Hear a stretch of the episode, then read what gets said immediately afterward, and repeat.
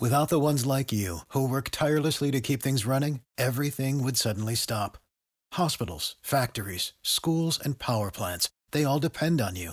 No matter the weather, emergency, or time of day, you're the ones who get it done. At Grainger, we're here for you with professional grade industrial supplies. Count on real time product availability and fast delivery. Call clickgranger.com or just stop by. Grainger for the ones who get it done.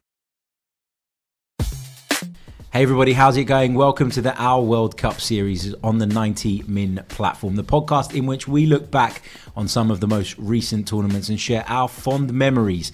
And on this edition, we're going to be focusing on France 98, my first World Cup personally, and one that I thoroughly, thoroughly enjoyed. Joining me to reminisce are first up, Grizz Khan. How are you? I'm not too bad, my friend. Thank you very much. Yeah, um, what a memory it was as well. I, I remember this one massively, massively for a number of reasons which we'll probably get into. But yeah, looking forward to it. Fantastic competition it was. Also joining us, Scott Saunders. How are you?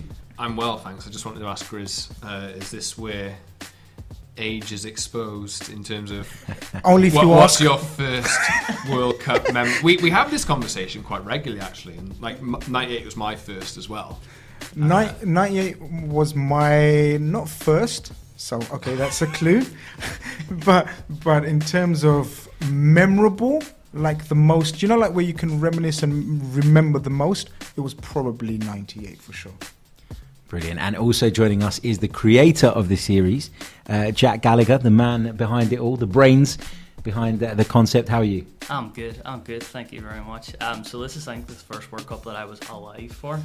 But not makes me actual one, I remember. Yeah, I was I was born during the 1994 World Cup, but this is the first cup where I could like walk and talk and stuff like that. Didn't really know what football was, but I found out eventually.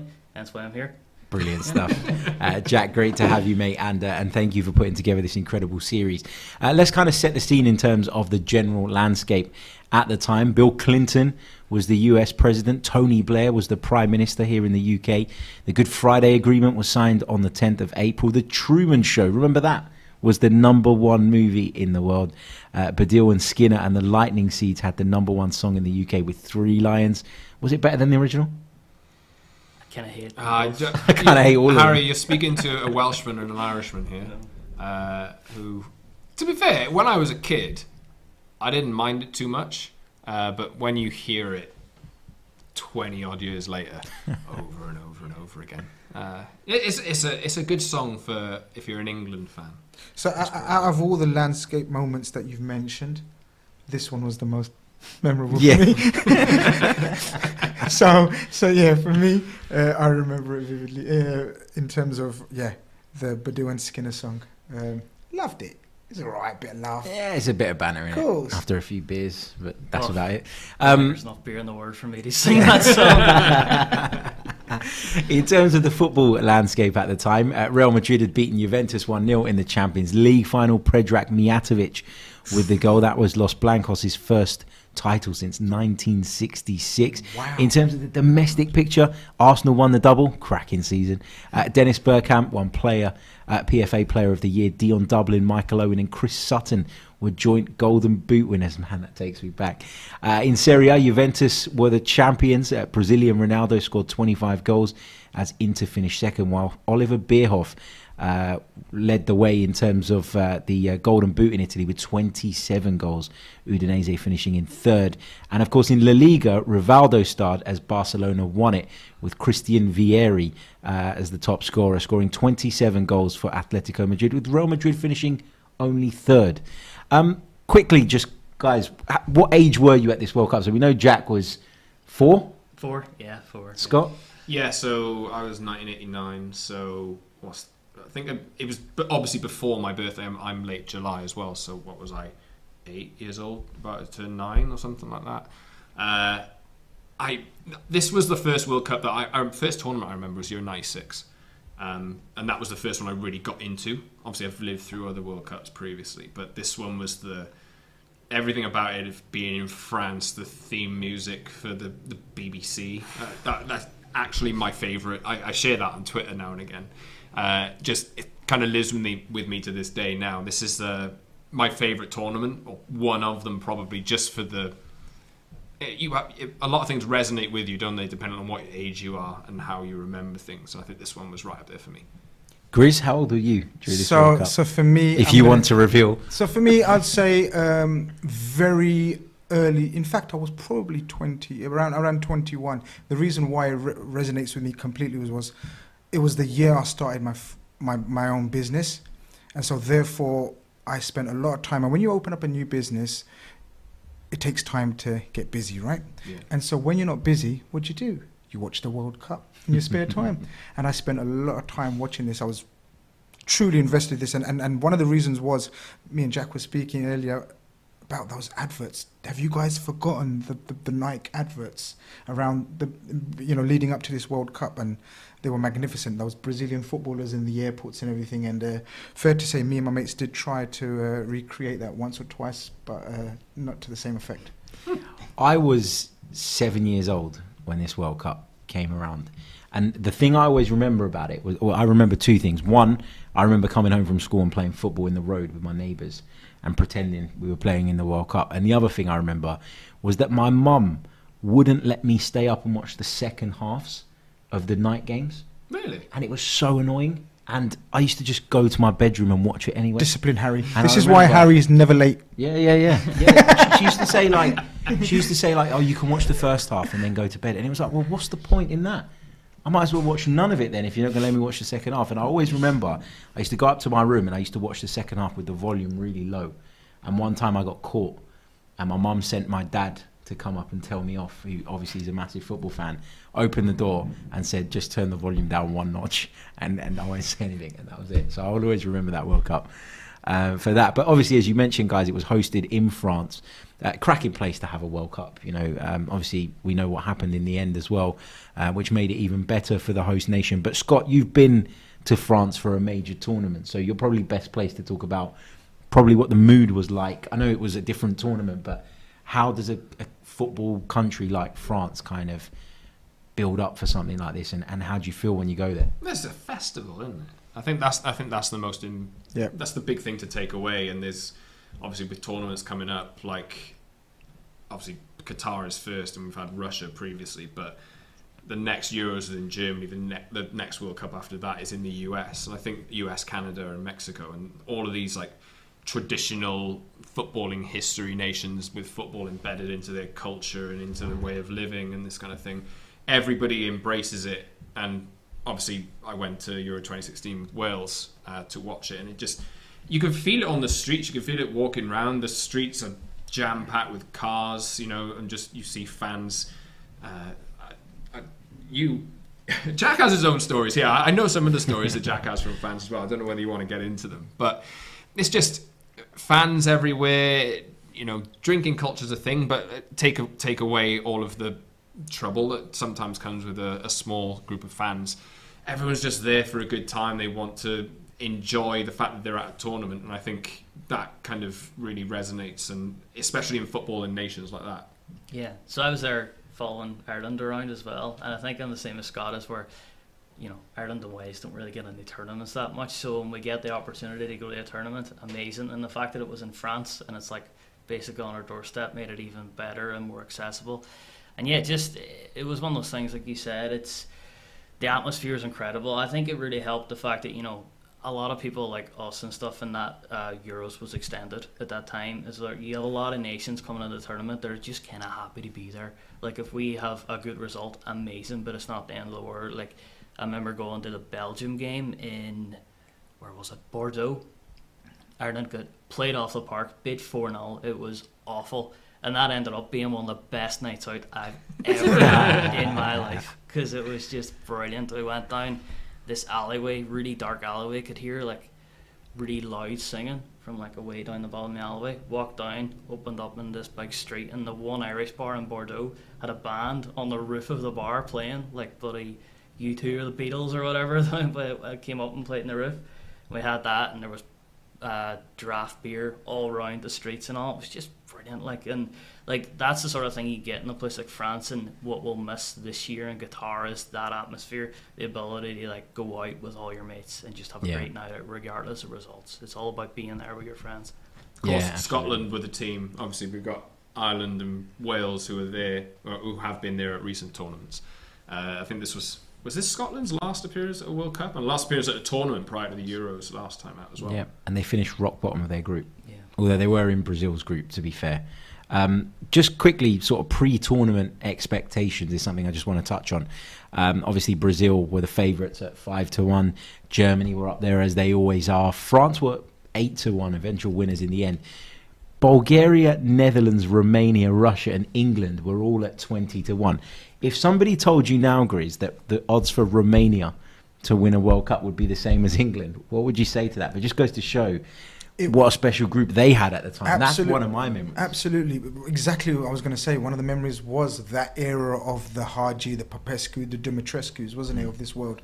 Uh, I'm surprised, actually, or unless memory is failing me, obviously, because Croatia were an emerging force in that era, weren't they? The Davor Suker of this world. Uh, so yeah, look again. You mentioned Bulgaria. That was the Stoichkov era, wasn't it? Um, and so therefore they they were quite not highly fancied, obviously, but sort of in terms of the the possibles under behind the the, the, the Brazils and the Germanys. Um, all I remember going into it was who's going to stop Brazil. Um, in terms of favourites, that was it, wasn't it? Who is going to stop this Ronaldo, Rivaldo, and Bebeto, and all these characters? And um, well, we know who stopped them. Yeah, we do. No indeed. spoilers, Grizz. We can't give spoilers. Oh damn! um, but yeah, look, I mentioned Romania there because they were in England's group as well. They famously Yeah. all bleached their hair, didn't they? Do you remember that? Um, Why did they do that? I can't remember it was that. just a bit. was it there was was there a reason for the bleached hair? They had a yellow kit, didn't they? So I guess they felt that it was just something that would make them stand out. Ah, yeah, there must. I think there was an, an incident or something that sort of inspired them to go all. Uh, but yeah, uh, a commentator's nightmare, probably at the time. Can you imagine that? Oh man, that must have been absolute hell um, for the commentators to, to deal with that. how, how would you have coped with that, Harry? Like in terms of So how- I would have sat there and, and tried to make different notes. So what I do now when I go to games and I don't really know the team, so I do quite a lot of EFL stuff and, and I'm not very clued up with all the players. I'll watch the warm up and I'll look at things like the number six has got yellow boots Yeah. or red boots or and try and find other distinguishing characters. Yeah. That's the only way you can do it, I think, and, and whoever did the games in ninety eight Probably '98. They all wore black boots as well. You know what I mean? Yeah, eh, imagine. Um, just quickly, sort of running through the groups. Some of the highlights. Obviously, Brazil uh, won their group uh, ahead of Norway, who also progressed. Italy finished top of their group. Uh, Vieri was was in fine form, and obviously Baggio had kind of put the 94 uh, penalty miss out of his mind by scoring against Chile. Italy were always one of those teams, and not so much nowadays. I know they won the Euros recently, but at World Cups, Scott, they're a big part of World Cup football heritage, shall we call it? I'm very disappointed that they can't or they will not be in Qatar. Um, I don't know if you guys know. I actually can. I actually know the Italian national anthem. Wow. Go on, give us a verse. Oh, I oh no! Come on. Come on. keep, keep an eye on our social channels over the over the course of the next World Cup coming up. uh, I But think what's the story behind that?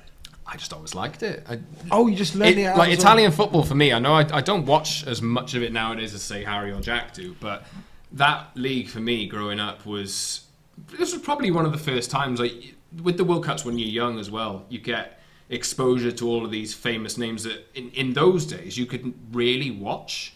You know, I think maybe Italian football was the, the exception to the rule, given we had like uh, Gazzetta Football Italia and, and this kind of thing when we were younger. Um, but the Italian team, they always just, I love the the color of the kit, for example. I love the passion, the the way that they sing their anthem. I love the actual anthem itself, and it just so happened that over the years I've just thought, wow, I like this so much. I'm going to actually try and learn the words. So I actually did, and uh, Amazing. maybe it's not one you don't want to hear me singing down a podcast, do you? Um, but you know, I, I do. I I, do. I do as well. I do. no, I, I I actually don't. Oh, you don't. Thanks, No. thanks, Chris. Same with me there. I actually don't. but it's just all, all of the quality players that Italy had as well. They just uh, really. I know that their football isn't, you know, technically the the most exciting, attractive stuff down the years, but just something connected to me to that Italy team, uh, and it's t- stuck with me through the tournaments because obviously Wales were never there, so I needed a team to support as well. So Italy. I get Italy it. I get mine. it. Especially you being obviously Welsh and, and sort of. I get the the relation to the passion of the national anthem, the t- togetherness, the unity. I get it. I get why you would be a uh, an Italian sort of your second as your second team. Yeah, Jack, obviously, the most, uh, the biggest Baggio fan I think I've ever come across in my life. I backed him through thick and thin. I think I put him like, what was it, like sixth or seventh greatest footballers of all time. Oh my God, And yeah. like, you know, probably wrong. But, Probably. you know, probably, probably, probably wrong. But still, I backed him, backed him all the way. Yeah, so this is like his like Beckham penalty against Argentina moment. So it is for a bit of redemption. Obviously, you can never right the wrong of what happened in, in 1994, but it's just some sort of thing extra for him. But like what you were saying about, um, yeah, like the Italian teams, they were never like on pe- like that fun to watch or whatever, but they always had like a number ten who you Yeah. can always gravitate Yeah. towards. And at this time, I love Totti, for example. Yeah, Like, Totti yeah. was mine. Yeah. my boy was Del Piero, so he was he was my guy. But like that's the thing is like you had him play at the same time as Totti, you had Zola at the same time, you had Baggio, you had Mancini. I was just going to you- say, I was good. You, glad you mentioned Mancini because he was coming through at that time, or I don't know if he was coming to the end.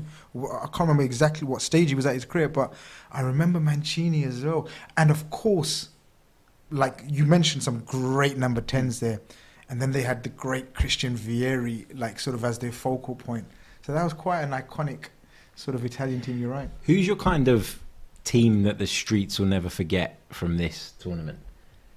Because I've got really vivid memories of pretending I played for Chile, and I, I don't, I Do you couldn't, what? I couldn't tell you why. I think it was Salas and Zamorano. They had Salas and front. Yeah, Zamorano, and. Zamorano had the one plus eight on the back of his shirt. And Yeah. you'd, you'd see that because Ronaldo would had taken nine right at Inter. Yeah.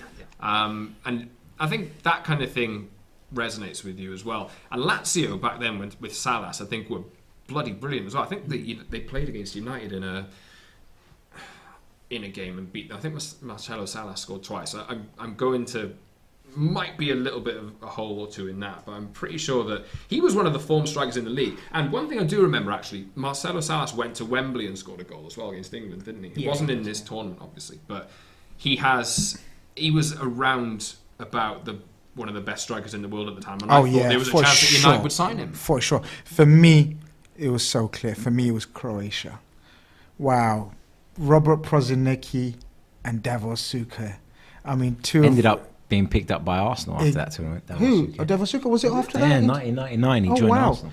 I just thought I was a massive fan of Prosinecki in that area as well. Um, uh, which, which Italian team did he join? Oh, my my, memory's gone. Can you can you ever? Uh, because he, jo- I'm sure he joined uh, an Italian team. I'm not sure on the basis of that or after that, but but Prosinecki and Suker, what an elite finisher!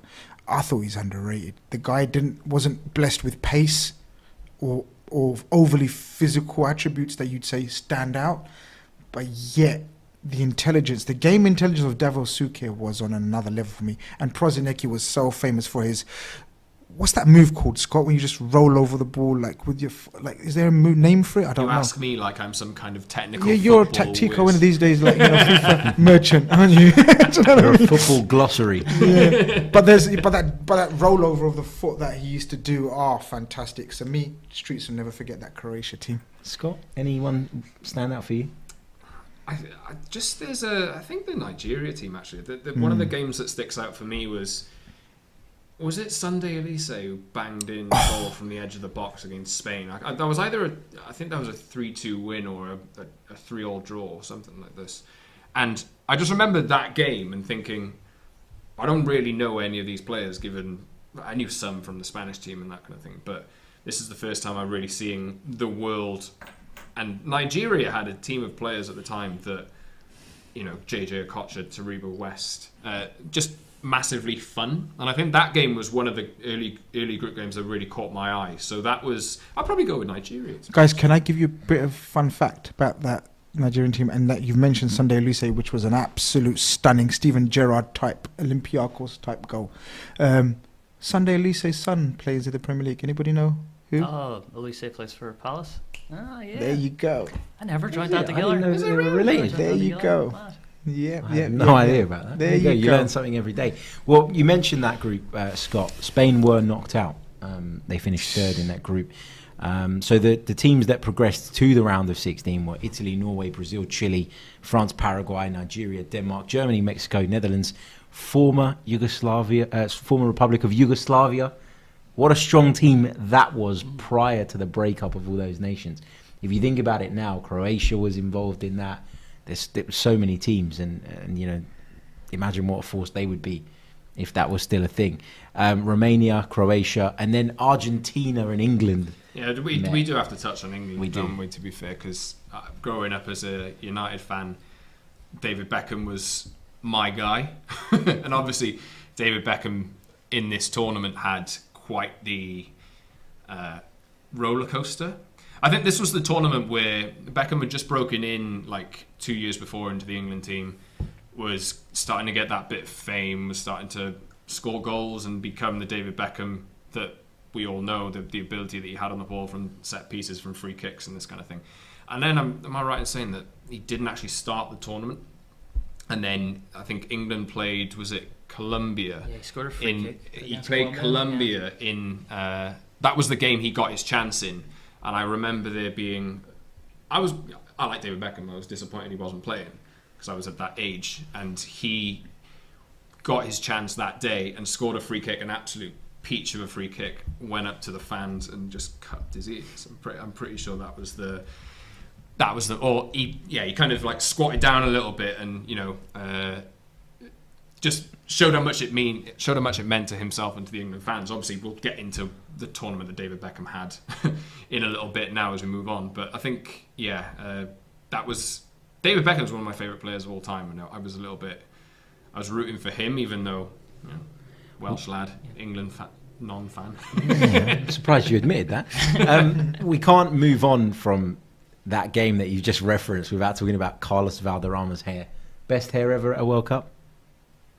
Taribo West is him a Ooh, run yeah, as really well at does. this Yeah. tournament, doesn't he? don't know. I felt like Valderrama had that Hit the volume. I'm the going with Valderrama just for the volume effect. Yeah, it's got to be.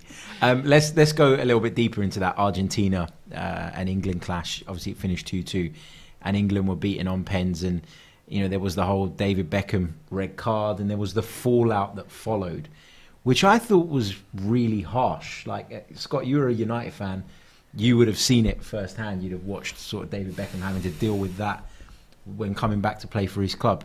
What do you kind of remember of that time? I remember the effigy set on fire uh, on the fronts of the newspapers and stuff. Uh, obviously, I watched that game, and even then, as my understanding of football was blossoming, it wasn't really all there yet. You could see the game change, and you could see the diff- the this moment had ch- absolutely changed the not only the complexion of the game and the way that the game was playing out, but potentially the way that his career would turn. Uh, because I remember like, the commentary, it was obviously it was it was a silly thing to do against Diego Simeone.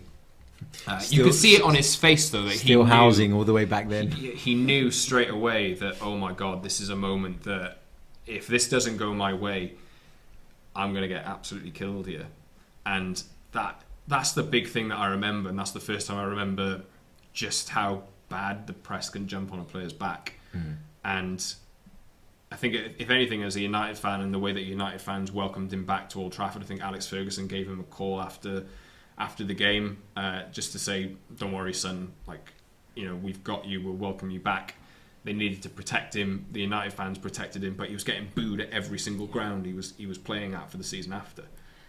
I feel like that's not something that would happen now. I think because back then you didn't have social media and not as many people had like platforms to put out their voices and their opinions. You kind of like you had like papers like the Sun and these are not back then that kind of like set the the the public opinion across the country. So once they did something about it, then it just rides everyone up in that same way. Whereas now you have things that happen like that where you've seen with Bukayo Saka, for example, when he missed a penalty at the final at Euro 2020, like there was racial abuse for that, and it was terrible. But you know, that was quickly like stomped out by people. I think um, like you get both see- sides now, don't you? Exactly, Whereas back you then get both you sides. didn't. Yeah, which is yeah the problem. But you I- could, but you could say that was the, m- like when I say the making of Beckham in terms of the mental Oh yeah. sort of needing to, to like get over that and further his career and and and become even bigger star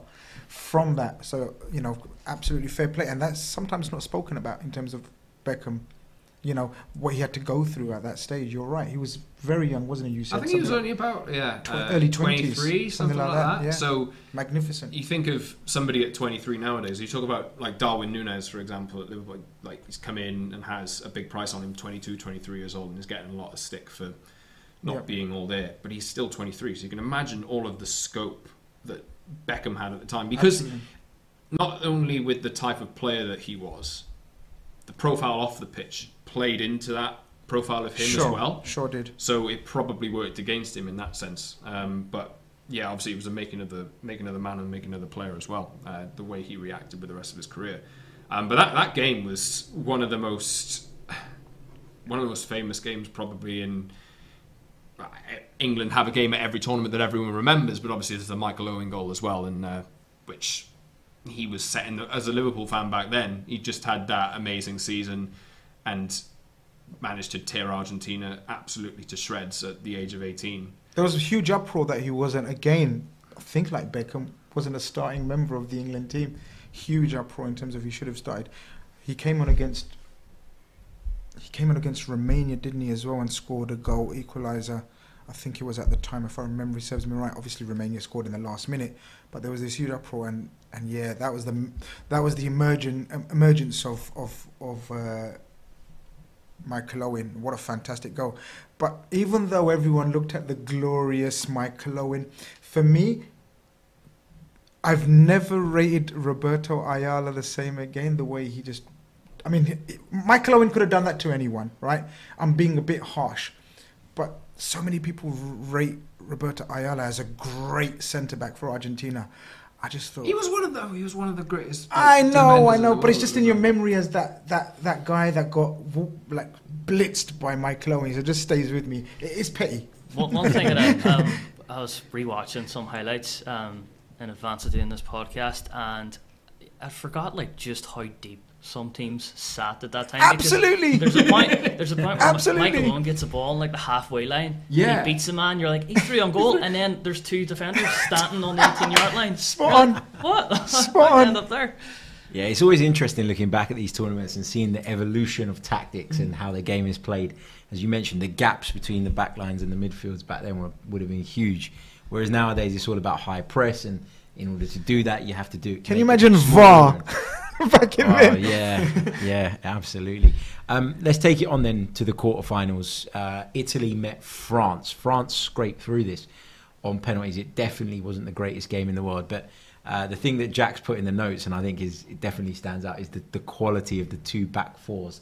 Therefore, you can understand why uh, this ended uh, in a goalless draw in normal time. I mean, that French back four, Scott, Thuram, Blanc, Desailly, and Lizarazu, unbelievable. Yeah, and the Italy one as well. Bergomi, Cannavaro, Costacurta, and Maldini. It's just um, absolute elite uh, players who've long since retired, but you know they are the players that were fixtures in their teams for you know God knows how long. Uh, and France threw on penalties for this one. Not that I, I don't actually remember this game. Uh, absolutely perfectly in pinpoint. It's probably because it was a nil-nil draw and France went through on penalties. Um, but yeah, like those players, and they, they met again at Euro uh, Euro 2000 in the final as well, didn't they?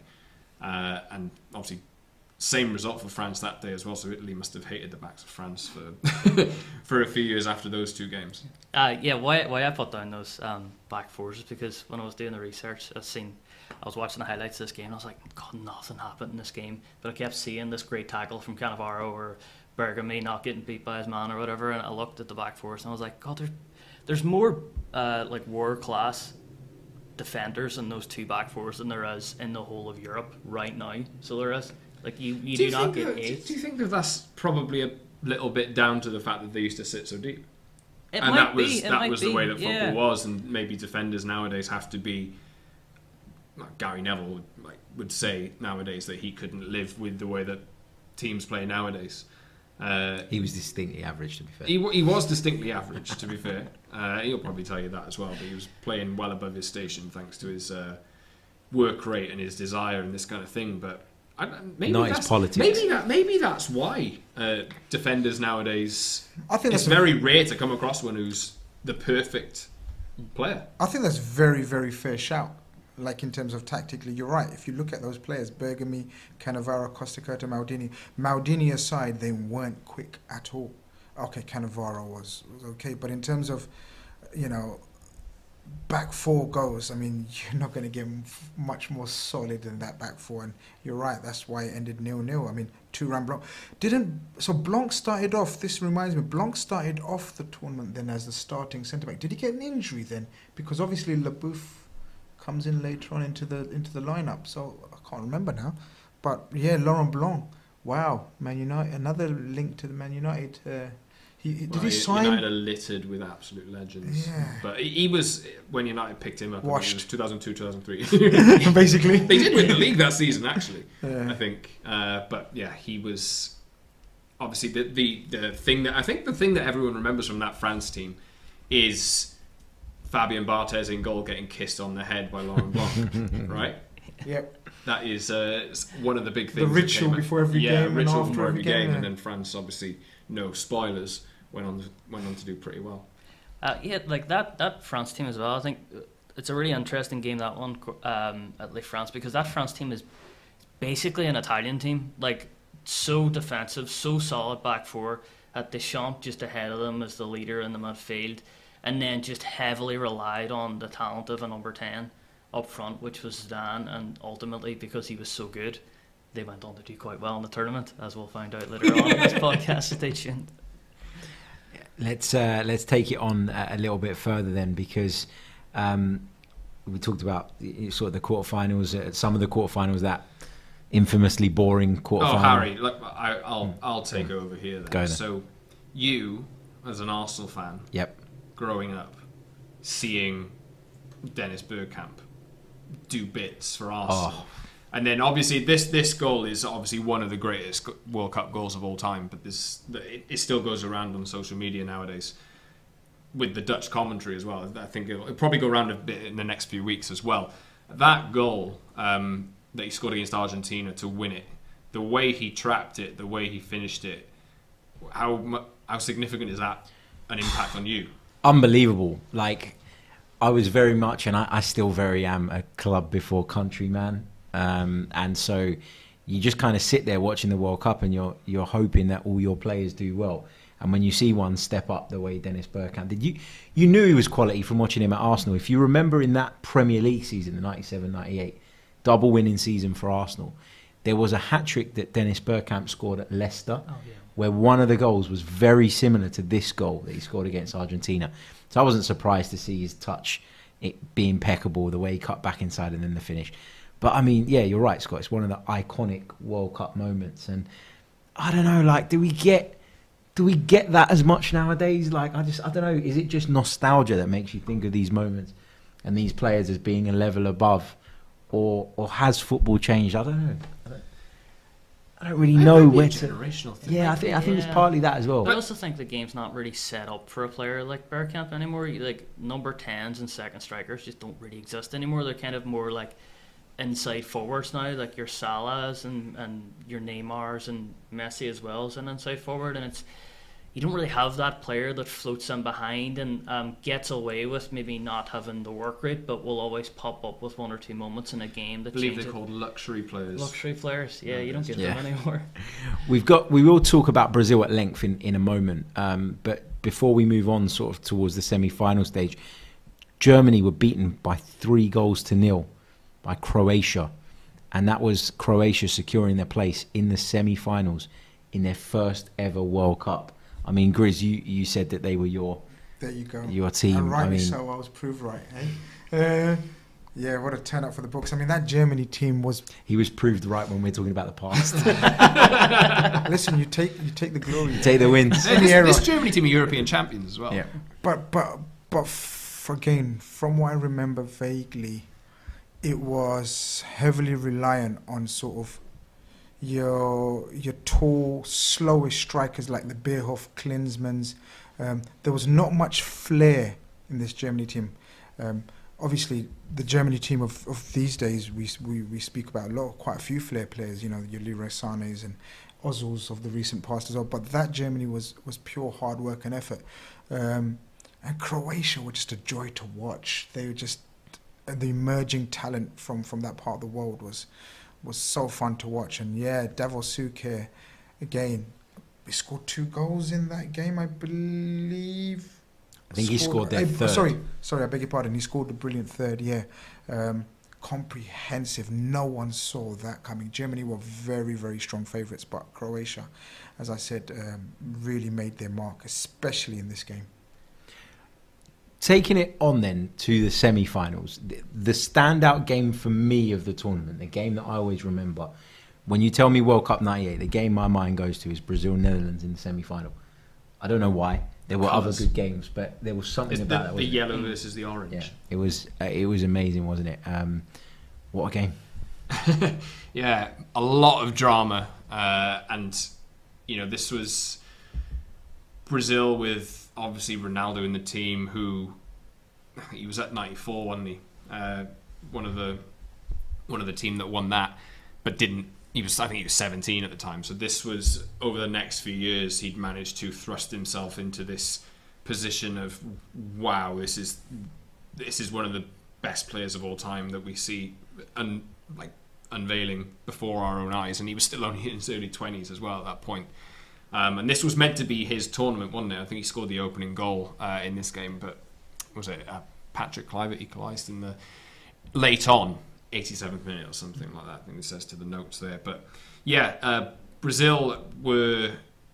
I know France were progressing, but I, as I was watching the tournament, and I was thinking like, this is Brazil's tournament to win. This is Brazil's tournament to win, especially with all of the history, recent history, and history they had in winning World Cups as well. Uh, I think this is the t- this is the time where you expected Brazil to really go on and uh, deliver another a consecutive World Cup trophy. Everybody talked about sort of Ronaldo, um, Jack, but you put in the notes Rivaldo as well, because at that point in his career, he was astonishingly good. Um, you also put in the notes that perhaps he played a little bit too long, and it maybe just kind of tarnished his reputation a little bit. But it's easy to kind of get drawn into Ronaldo and forget that that Brazil team was packed with quality. Yeah, there was like that, really like a four or five year period between like '97 and like 2002 where he was just, and it's I think it's it's forgettable how good he was because there was just so many great players that played a similar position and doing the same sort of thing as him. But you know, like those times, like he was the best player in Spain at that time. He was the best player in Spain for a few years after that as well. He used to have a like just used to score over head kicks, like just felt like all the time. And it definitely wasn't all the time, but in my head, all I remember is just seeing in like 2000, 2001 and all, when I was like actually like conscious of football, was just him scoring over head kicks from outside the box. And I was like, who is this guy scoring In the last kicks? minute In as the well. last minute, all the time. Amazing. Yeah. um, so I think it's just it's one where when you go back over these tournaments, '98, 2002 in particular, you do remember you'd be like, there are players that come out uh, through like research and you'd be like, yeah, he was amazing. Rivaldo was absolutely amazing, but it is that thing of where like he played until he was over 40. Like by like 2007, 2008, he was playing in Olympiacos at that point. Olympiacos legend. Yeah. But can I can I shout out another emerging talent from that Brazil team? I'm not sure if if if he if he got the world record transfer after this. Dennison. Denilson. Oh, I mean, he, he like the dribbling merchant. Do you remember the, the, the, the clips of him just doing the most quickest step overs you're ever likely to see? Like even now, I think maybe Cristiano Ronaldo might have sort of. No, but his- Denilson did them like. Just Imagine the stick he get nowadays. Oh, oh god, God. yeah, yeah. But he was good. But Cristiano Ronaldo turned up at Manchester United with a silly haircut as well, which didn't help Yeah. when he was then doing silly step I overs know. to yeah, do it's like nothing. you look at look So- at Antony now. yeah. Nowadays, he does a little uh, little spin on the pitch and gives the ball away because Casemiro couldn't catch it. He gets absolutely killed for it. Imagine uh, But Denilson trying was. to take all the flair out of football. It's Yeah. disgrace. I mean, that Brazilian team was the the, the, the flairest of flares, wasn't it? if Yeah. if you know what I mean. Um, Bebeto, uh, Rivaldo, Ronaldo, Denilson, trying to fit them all into the team was obviously uh, a task in itself. But yeah, uh, I remember Denilson um, coming on and having an impact in in a few games as well. That was just I just remember the emergence of Denilson. the Netherlands have always been a bit of a maybe team, and they had a bit of a golden generation at that point. Well, they they've always had great teams.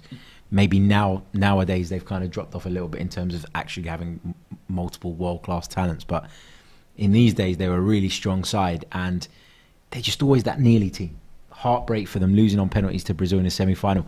I actually felt for them a bit, Scott, when I when I was watching that game. And as I say, this is the game I probably remember best. I felt for the Netherlands because they had the quality, and it just doesn't happen for them at World Cups. Well, it's, you know, throwing. I, mean, I don't know. whether- Is that a reputational thing that's come more come about more nowadays? Because it was only ten years before this, right? That they won Euro '88. Yeah. Yeah. So, you know, I I think that's probably why they would get into these uh, late stages of tournaments. Uh, obviously, the Van Basten era had, had ended, uh, but they had a they had quality all over the pitch. You think of, uh, you know, the quality they had in goal. They had like uh, Daley Blind's dad. for for anybody who is like relatively new to football nowadays, Daley Blind's dad was better than Daley Blind, wasn't he, Jack? Yeah, it was, yeah, was. absolutely was. Even though uh, Daley Blind like turned up for Man United in recent years and uh, did his bit, just looked a little bit slow. But that that Netherlands team, the De Boers, uh, the Witschges, uh, there's there's just a ton of uh, amazing quality there, uh, and you know. They have been that, that nearly team ever since, and this was probably one of those games I think where the fact that they did go out in the in the way that they did to Brazil uh, probably started that little uh, thought process in motion. But you know, De Boer, Zenden, Cocu, Mark Overmars, Mark who Overmars, made me yeah. cry that year, Harry. I don't know if you. Oh, with you that goal at Old Trafford? Yeah, uh, that that um, I didn't. I never liked Mark Overmars basically because he joined Arsenal and he was really bloody good, and he always used to turn up against Man United. And I remember watching that one 0 win at Old Trafford, and my parents had just got rid of Sky. Shocking. They got rid of Sky, and I remember I was having I was throwing a tantrum because I couldn't watch it, uh, and I went on teletext, and I just had teletext on the screen for the entire game, and then you like the page would refresh every few seconds, and I was just watching it, and then I saw Overmars seventy nine or Overmars seventy eight. It was around that minute, and that just sent me off completely. Flick on from Nicolas Anelka. Great Yes, goal. Uh, but Great look goal. at look at that team. Yeah, it's ridiculous. it's it's an incredible team, and they're not at that level nowadays ahead of this World Cup, but they do have some elite level players, and I think I don't know. I think they could surprise a few people this time around. the thing about this Dutch team and the fact that they had a golden era at this point is like, and you, you'll see it with England as well, particularly in 2002. It's like it feels like so many different uh, teams had their kind of golden generation at the exact same time. So it's like there's just so many, and there's so few competitions that you'll look at the England team from 2002. You'll look at the Portugal team from 98 to 2002, and you'll be like, they underachieved. But really, when you look at the teams they're playing against, and you look at that Brazil team that the Netherlands lost to in that semi final, like their front four was Leonardo, uh, Rivaldo, Ronaldo, and Bebeto, and Danielson came off the bench. like, you know, the, these are serious, serious, serious teams, and it's one of those things where you look back and be like, they underachieved, but then you look at the context that they were playing in and be like, well, you know, Yeah, it becomes sport are more understandable, doesn't it? Um, France also made their way through to the final. Obviously, uh, Lilian Thuram had only ever sc- uh, has only ever scored twice for France, and they were both scored in this game uh, after Davor Suker uh, gave Grizz was Croatia the lead. I, I actually was. I. I honestly was. I wasn't. I wasn't the Zidane fan at that time that I later on became. Of course, I'm, I'm pretty sure a lot were like that. But I was very, very invested in in that Croatian team for some reason at that time, just for the underdog factor, maybe, probably, and just the style of football. They were brave in their approach. It wasn't. It wasn't um, counter-attacking like sort of. Um, sorry, I'm going to bring it up. Greece win the Euros. Oh, that was awful. but that in wasn't terms even of- football, do, do- do you get what I mean? Like Yeah. sort of, um, you know, counter-attacking or, or you know, sit back. Croatia actually tried to control games with, with lots of flair, and I was I was Shout out heartbroken. Robert Jarni, by the way. He was uh, he was one of my favourites. I, I, I was heartbroken when uh, France picked them, and I, I, from what I remember in the game, it wasn't a comfortable, deserved sort of stroll in the park. Croatia really put up a game, but obviously the momentum, the home support, and everything else, you know, it, it was always sort of a tall order. Yeah, absolutely. Um, obviously, the final was between France and Brazil. Um, we all know what happened in the end, but this, the build up to this game, Scott, was dominated by the Ronaldo situation. It's it's really difficult to kind of, you know, find the right words to talk about this because some people said that it was a panic attack, others said that it was a kind of seizure. I don't know if we still really know what actually do we, happened. Do we know Jack? Because I mean- I, I remember the, the speculation of he, he'd swallowed his tongue and he wasn't ready to play. And I see remember Des Lynam on the telly talking about Ronaldo and the fact that he was in the team but he wasn't in the team and then he all of a sudden turned up on the pitch and then he was obviously not himself. So it's it was su- it was such a weird thing. I remember not really understanding at the time. So the term that Ronaldo said he had was a convulsion. I'm not an MD. That's why I'm sitting here, so I don't really know what that is. But he had a convulsion anyways, and what happened was um, he did the tests. Apparently, the test came back fine um, pre the match.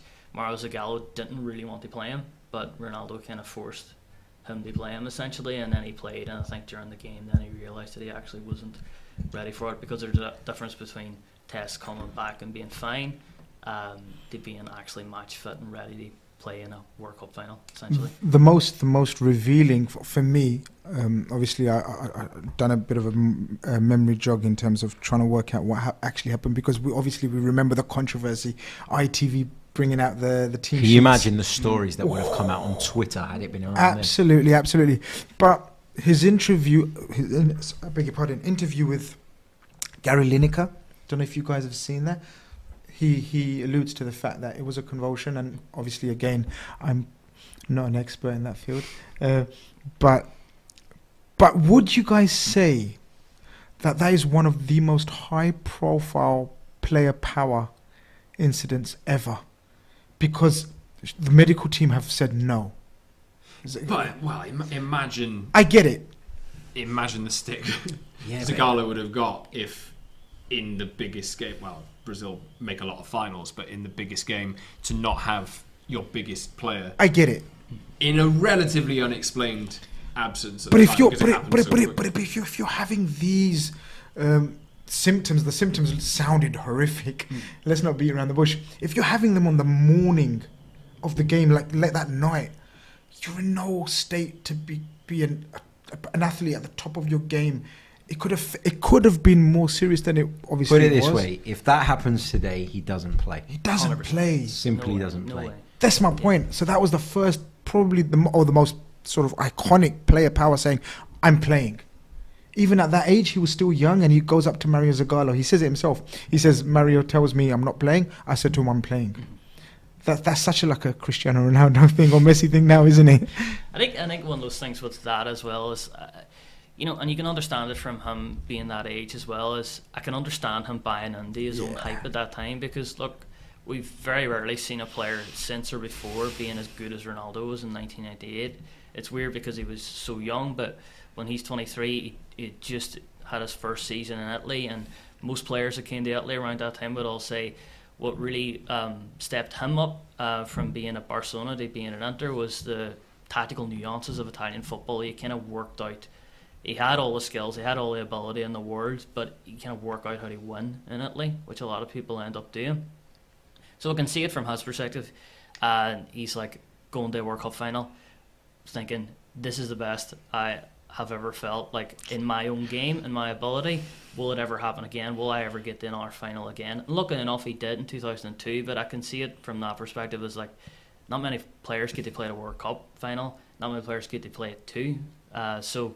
I can understand from that perspective. It's like this might be my only chance to play. I'm playing. Sort of And as far as footballing tragedies maybe go, I, I think for me personally, that was one of the biggest footballing tragedies. You talk about France '98, and when you ask me about this tournament, for me, the overriding memory wasn't Zidane, wasn't the performances even though he was magnificent in in a lot of the games apart from the ones he was suspended in um, it was the Ronaldo because for me that would have cemented his legacy as you say Jack because he did go on to win that one and he was by far the best player in the world at this time because we've just mentioned some amazing centre backs or defenders let's just say of that era and he was in Italy scoring every single week it just shows you the levels of Yeah. this guy We've got to give France lots of credit as well because obviously they went on and won the final and, and quite comfortably in the end. Scott um, Zinedine Zidane, as uh, as uh, Grizz mentions, star of the show.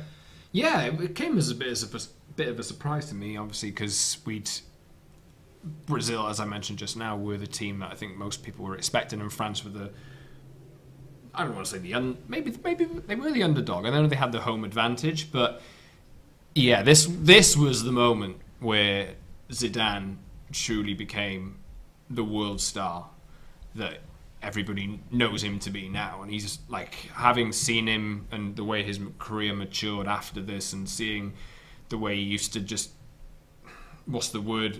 What's the word you'd use to describe Zinedine Zidane? He just it's not prance or anything like that. Elegance. It's ele- it's, it's elegance, isn't it? The way he played the game. But I Mercurial. think that, mercurial. Th- This one though was a bit more of a, you know, the headers that I remember uh, that he'd scored, uh, and he'd had this tournament for him wasn't always all sweet, was it? I think he got Yeah, you got a red card. He Got a red card. the guy in Yeah. That's not spoken about. Arabia. That's not Yeah, spoken yeah, about He enough. missed, he missed that one where Blanc scored the golden goal. For a nasty stamp as well. He had that in him. Obviously, we see in later uh, years in World Cups or tournaments. That's a You know, proper player, though, isn't it?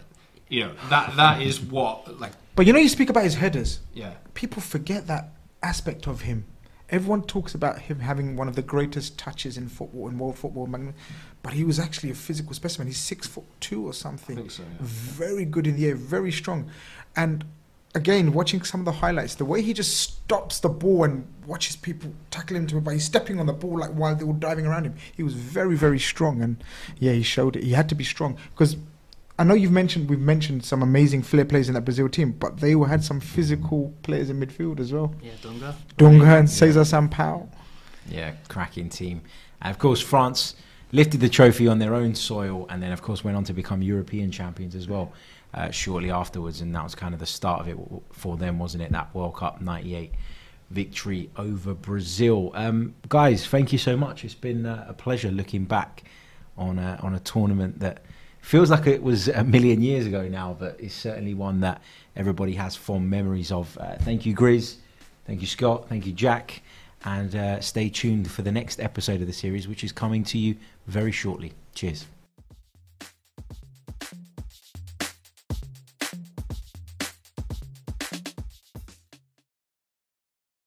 For the ones who work hard to ensure their crew can always go the extra mile, and the ones who get in early so everyone can go home on time, there's Grainger, offering professional grade supplies backed by product experts so you can quickly and easily find what you need. Plus, you can count on access to a committed team ready to go the extra mile for you. Call, clickgrainger.com, or just stop by. Grainger, for the ones who get it done.